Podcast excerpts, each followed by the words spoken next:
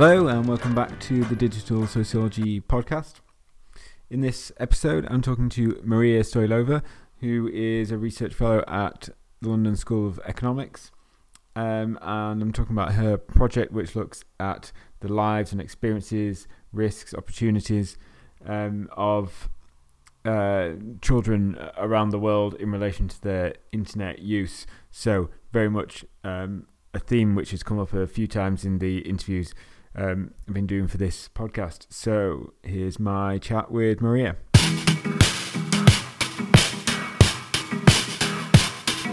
Hello again. So now I'm talking to uh, Maria Stoilova, who is a postdoctoral research officer um, at uh, the London School of Economics. So, hi, Maria. Hi. How are you doing? Yeah, good, thanks. Uh, thanks for talking to me. Um, uh, so, I've um, been looking forward to talking to you because you're working on this, uh, I think, really uh, interesting uh, project, which I think is has a lot of relevance to the lot of the stuff I'm talking about in the podcast. And so this is this is called Global Kids Online. Yes. Uh, that's right, yeah. And um, so it's broadly about children's rights in the digital age, but I think Right. using a lot of kind of interesting sort of participatory methods As well, yes. as well. Yeah, as part of this. Yeah. So could you tell me a bit about the project? Mhm. Um, well, well, specifically what you've been doing on it. Yes. So uh, the project is co-organized by the London School of Economics and myself and Professor Sonia Livingstone, who is also based here at the Department of Media and Communications, and also uh, the UNICEF Office of Research in Innocenti. So together we organize this global project on children's online risks and opportunities. Um, we work with uh, a number of countries um, and with research partners in these countries and UNICEF offices. So so far we have participants in uh, initially Argentina, Serbia, South Africa, and the Philippines. Um, and then the network uh, grew, and we've got new countries like Brazil, Bulgaria, Chile, Ghana, uh, not missing anyone, Montenegro, Uruguay, uh, and more countries are joining. So the idea of the project is to create really a comparable um, database uh, where we can think about children's online uh, opportunities and risk uh, in a global context uh, because there's uh, quite a bit of research but it's very patchy uh, and it's very difficult to compare and make any sort of conclusions about how are children doing. Is the internet making their lives better or is it creating more inequalities? So we wanted to work together to create this methodology that can work in a global context to help illuminate what are the current issues So it's kind of a, um, a standardized or, or at least adaptable kind of methodology that can be used in all those different contexts. And have you, you've been working on developing the methodology. Yes. Yeah, yeah. So we've used some of the methodology that was already developed by uh, a network called EU Kids Online. It's a number of countries uh, who um, worked on this for quite a number of years. Uh, and we've tried to take this and adopt it based on uh, the expertise that we had from countries in the global south. So we wanted to pilot uh, what we create and co-create it with research partners. So the piloting countries were uh, Argentina, Serbia, South Africa, and the Philippines. So we work with uh, research institutions uh, and UNICEF offices in these countries to try to think what are the key issues that they want to to talk about, and adapted and created and tested the methodology in these four countries. Um, and then all of this is available online, and researchers can uh, use that. So we have um, a survey, uh, modular survey, which covers um, a lot of issues um, related to children's use of the internet. Um, and then we have uh, qualitative tools, uh, and we also have methodological guides on key issues um, that researchers need to think about. So, starting from ethics, uh, going through uh, participatory methods uh, to comparability, um, and then ending to sexual exploitation. So, a wide range of, of topics have been uh, discussed by experts providing guidance. So, we've uh, created this toolkit that is, as I said, uh, freely available under Creative Commons license that we're hoping that researchers can start using all over the world and keep in touch and um, help the network grow and the information, the comparable information on children's digital lives, um, you know, emerge from, from the new findings. So what kinds of things have you been focusing on, um, or, or, or what are some of the aspects? Um, so you mentioned sort of about sexual exploitation, Mhm. um, and what what other kinds of issues? Okay, so we work with a model. Actually, I've got it here, but uh, sadly we can't show it to the listeners. But um, it has several levels. So it has individual level, social level, and country level. So mm. when we talk about children's online experiences, it's very important to um, have a really holistic view of what is involved and what are the factors that create the positive and negative outcomes for children. So we have uh, questions that relate to uh, issues um, linked to the individual level. So uh, children's identities and resources, uh, things like uh, gender, age, socioeconomic background, um, education, uh, and so on that filter in. Uh, then the other areas that uh, we explore is access. So what kind of access do children have? Uh, for how long they, they stay online? What kind of digital devices they use to go online? Uh, and then we um, explore their practices and skills. So, what is it that they do when they go on online? Uh, what skills do they have? Because um, a lot of the the debate around children's li- uh, rights and in the digital age particularly is very interesting because we've got these polarized views around uh, children being the, the digital experts the digital natives who don't need any support. So they, they should be left on their own to do what they do best uh, which is obviously not the case because there's a lot of inequalities and children especially at younger ages need more support. They need to gain uh, new skills. Uh, but also the opposite is the, the innocent child which needs protection uh, and there's a lot of uh, restrictive regulations of children online use, which focuses a lot on risk. And I'm thinking about, uh, you know, media and policy uh, tend to focus a lot on risk rather than look at opportunities. So it's important to uh, think about this um, together, to think about the risks and opportunities um, as well.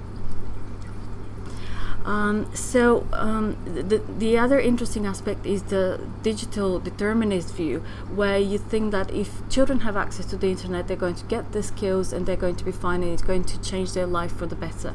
Uh, this is why looking at access is important, but it doesn't uh, finish. The, the picture doesn't finish with that. So you need to actually look at what kind of skills do children have, what is it that they can do and they can't do. Are they actually taking advantage of the full uh, opportunities, the full range of opportunities that exist for them, or are they just watching YouTube videos? Mm. What is it that they do online? And this is where the differences uh, in, in terms of inequalities matter. In terms of um, you know how much time children can spend online, what kind of devices they use as well, but also what kind of skills do they get when they do that.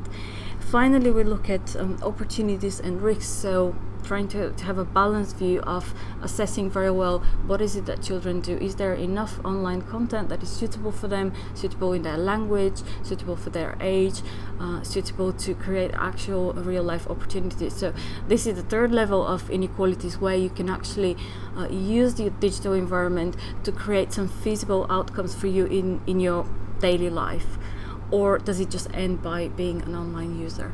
So these are all the kind of levels and nuances that we're trying to, to research and find more information about. So particularly with that last level, how do you go about measuring or, or analysing that? Because that seems to me the, probably the trickiest um, aspect because it, it's more making that connection with yes. broader social kind of cultural mm-hmm. stuff going on. So we try to um, assess um, a lot of things in relation. So when in in the survey, for example, but also in the qualitative um, element, we don't talk to children only about um, their digital lives and what they do online, but we also talk to them about their uh, peer relationships, um, their community, their civic participation, the parental support. We also have uh, questions on well-being. Uh, so how happy are they and things like this. And with um, some complicated analysis that is still to come from this uh, research we want to to find out uh, what is the input of the internet in relation to their well-being for example uh, and how how are they influenced by what they do online? Um, are they building resilience when they face risks? We have questions around resilience and online harm uh, exposure to risk. So we're trying not to, uh, we're trying to distinguish between actual exposure to risk and harm because these are different. And interestingly, um, children uh, sometimes uh, see certain activities as opportunities uh, that adults might sometimes think of risk and particularly contacting strangers what we call strangers uh, is one example that children often uh, in the countries that we've researched see this as an opportunity uh, while others adults will be horrified that children are in touch with people they've never met face to face however, the research also shows that these are not complete strangers, these are usually friends of friends, so it's yeah. just widening their networks, uh, which children see as opportunities, so they would sometimes um, accept people who they've never met face to face. Uh, so we're trying to, to see that and measure that. And obviously, the, the qualitative work. So we have tools um, for uh, focus groups uh, with children um, and with parents as well. Some of the our partners have done focus groups with parents. Uh, some of them have worked with a different number of uh, stakeholders. Um, so this kind of qualitative work also allow us to get a more in-depth understanding of what is the impact on uh, children's everyday life and uh, how do they feel about the internet and inequalities and the opportunities that it can offer. Um, and so you, you have got some some findings back in some areas. Um, is is there some things which um, maybe are kind of surprising about what you've been finding, or mm. you you kind of mentioned that um, that issue about kind of risks versus mm-hmm. opportunities, which I think is really uh, interesting one. Yes. But uh, is there anything else, or any kind of national kind of differences, like kind of or regional differences? There are significant differences between the countries uh, in terms of uh, what children do, what kind of information they access. For example, uh, children in Serbia access the internet a lot to do with health, uh, while other countries use this much less. Um, so there are particular country contexts that influence what uh, people, children online uh, do. And by children, I actually didn't explain. We mean um, children aged between 9 and 17 mm. in that case. Uh, because of the, the kind of questions that we have in the questionnaire, it's more difficult to address uh, to younger children. So this is the, the, the um, age limit that we've uh, focused on. Uh, so um, surprising findings gosh, there's there's a lot of interesting findings. I don't know what uh, can be surprising anymore when it comes to the digital environment. What is interesting for me particularly um, is to to see the extent to which um, the number of skills that children have is not necessarily uh, related to the number of hours they spend online.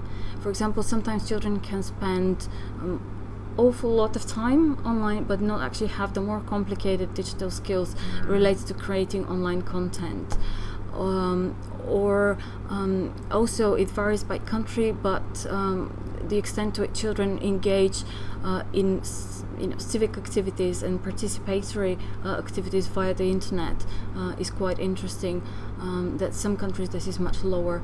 While uh, a general finding is that social media is uh, the most um, popular activity that mm. children do.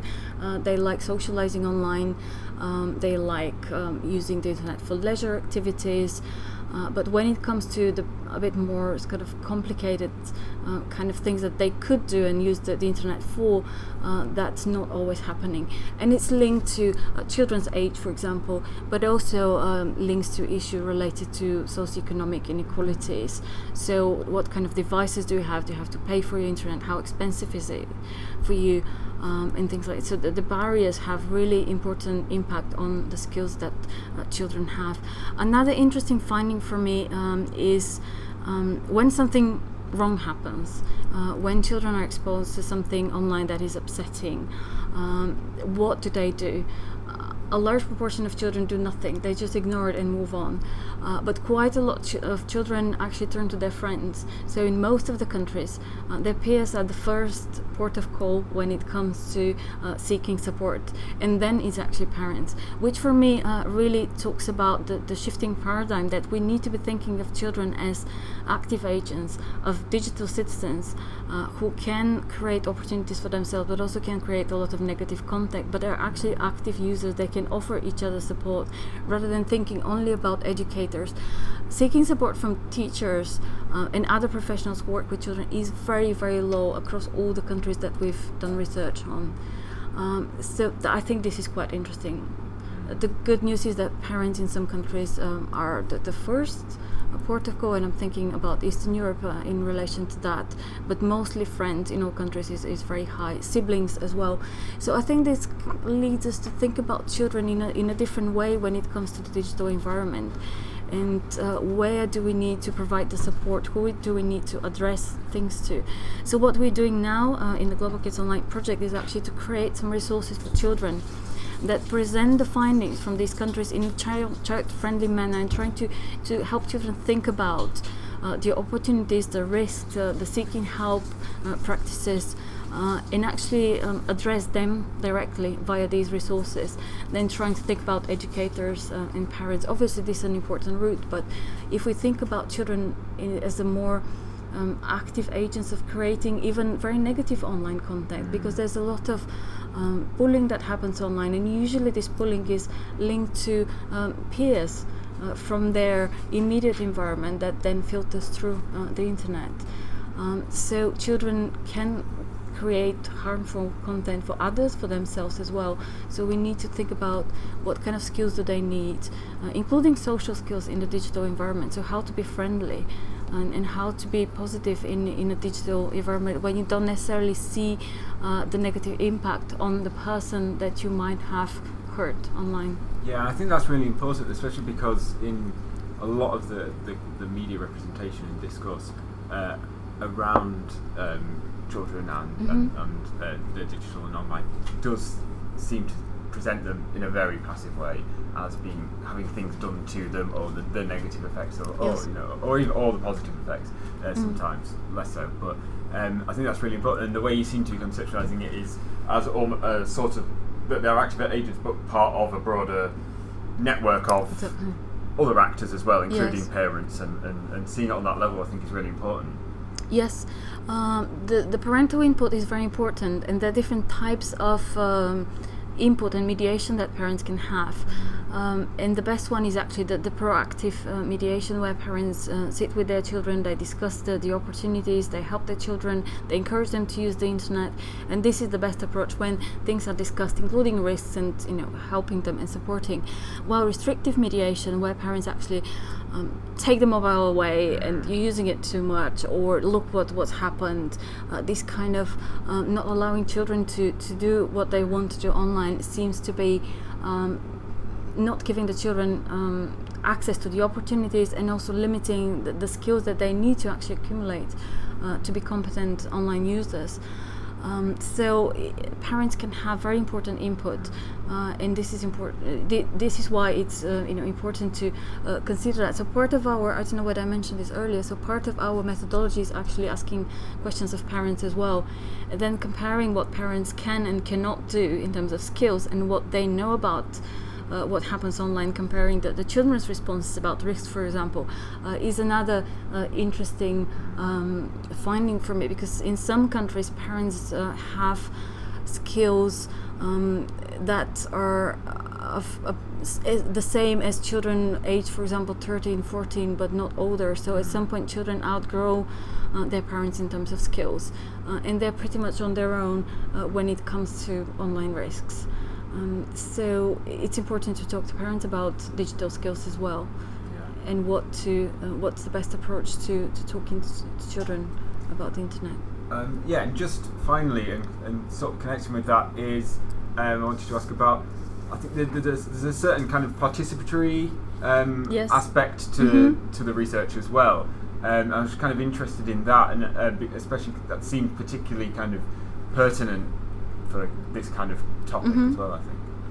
So the, the first major contribution of EU Kids Online and Global Kids Online as well is actually we, we want to talk to children. We want to ask children about uh, what they're doing rather than talking to their parents. Mm. Uh, so th- this is giving the children voice and opportunity to do that is I think an important step forward uh, when we talk about digital citizenship. Some of our partners have uh, worked with children and uh, used participatory methods.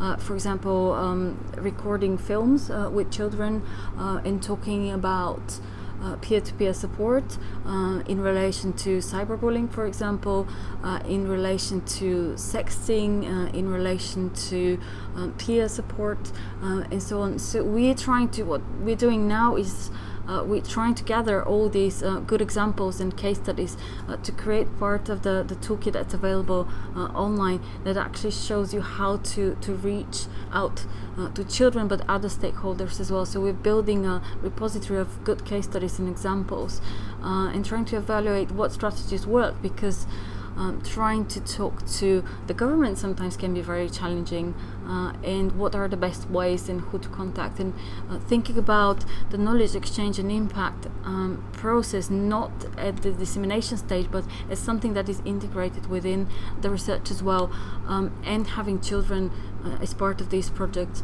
Um, as well some of our partners i'm thinking about um, bulgaria for example where i visited recently and uh, did an interview with, with my colleagues there.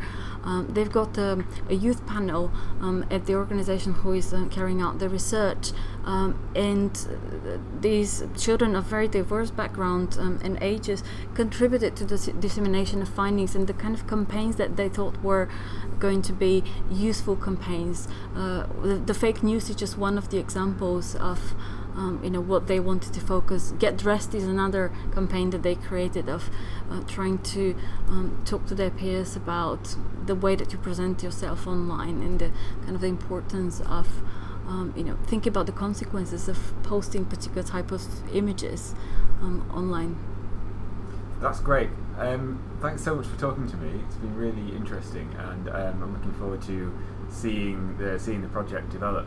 Um, so um, thanks again. Thanks for inviting me. Thank you. No, no, no, thanks for talking to me. So we're, we're, we're, talking at the LSE, and it's a beautiful sunny day. So I'm going to go and find a, a shady tree to sit under. I think. Uh, I'll say somewhere that would be nice. Do that. Okay. Bye. Thanks.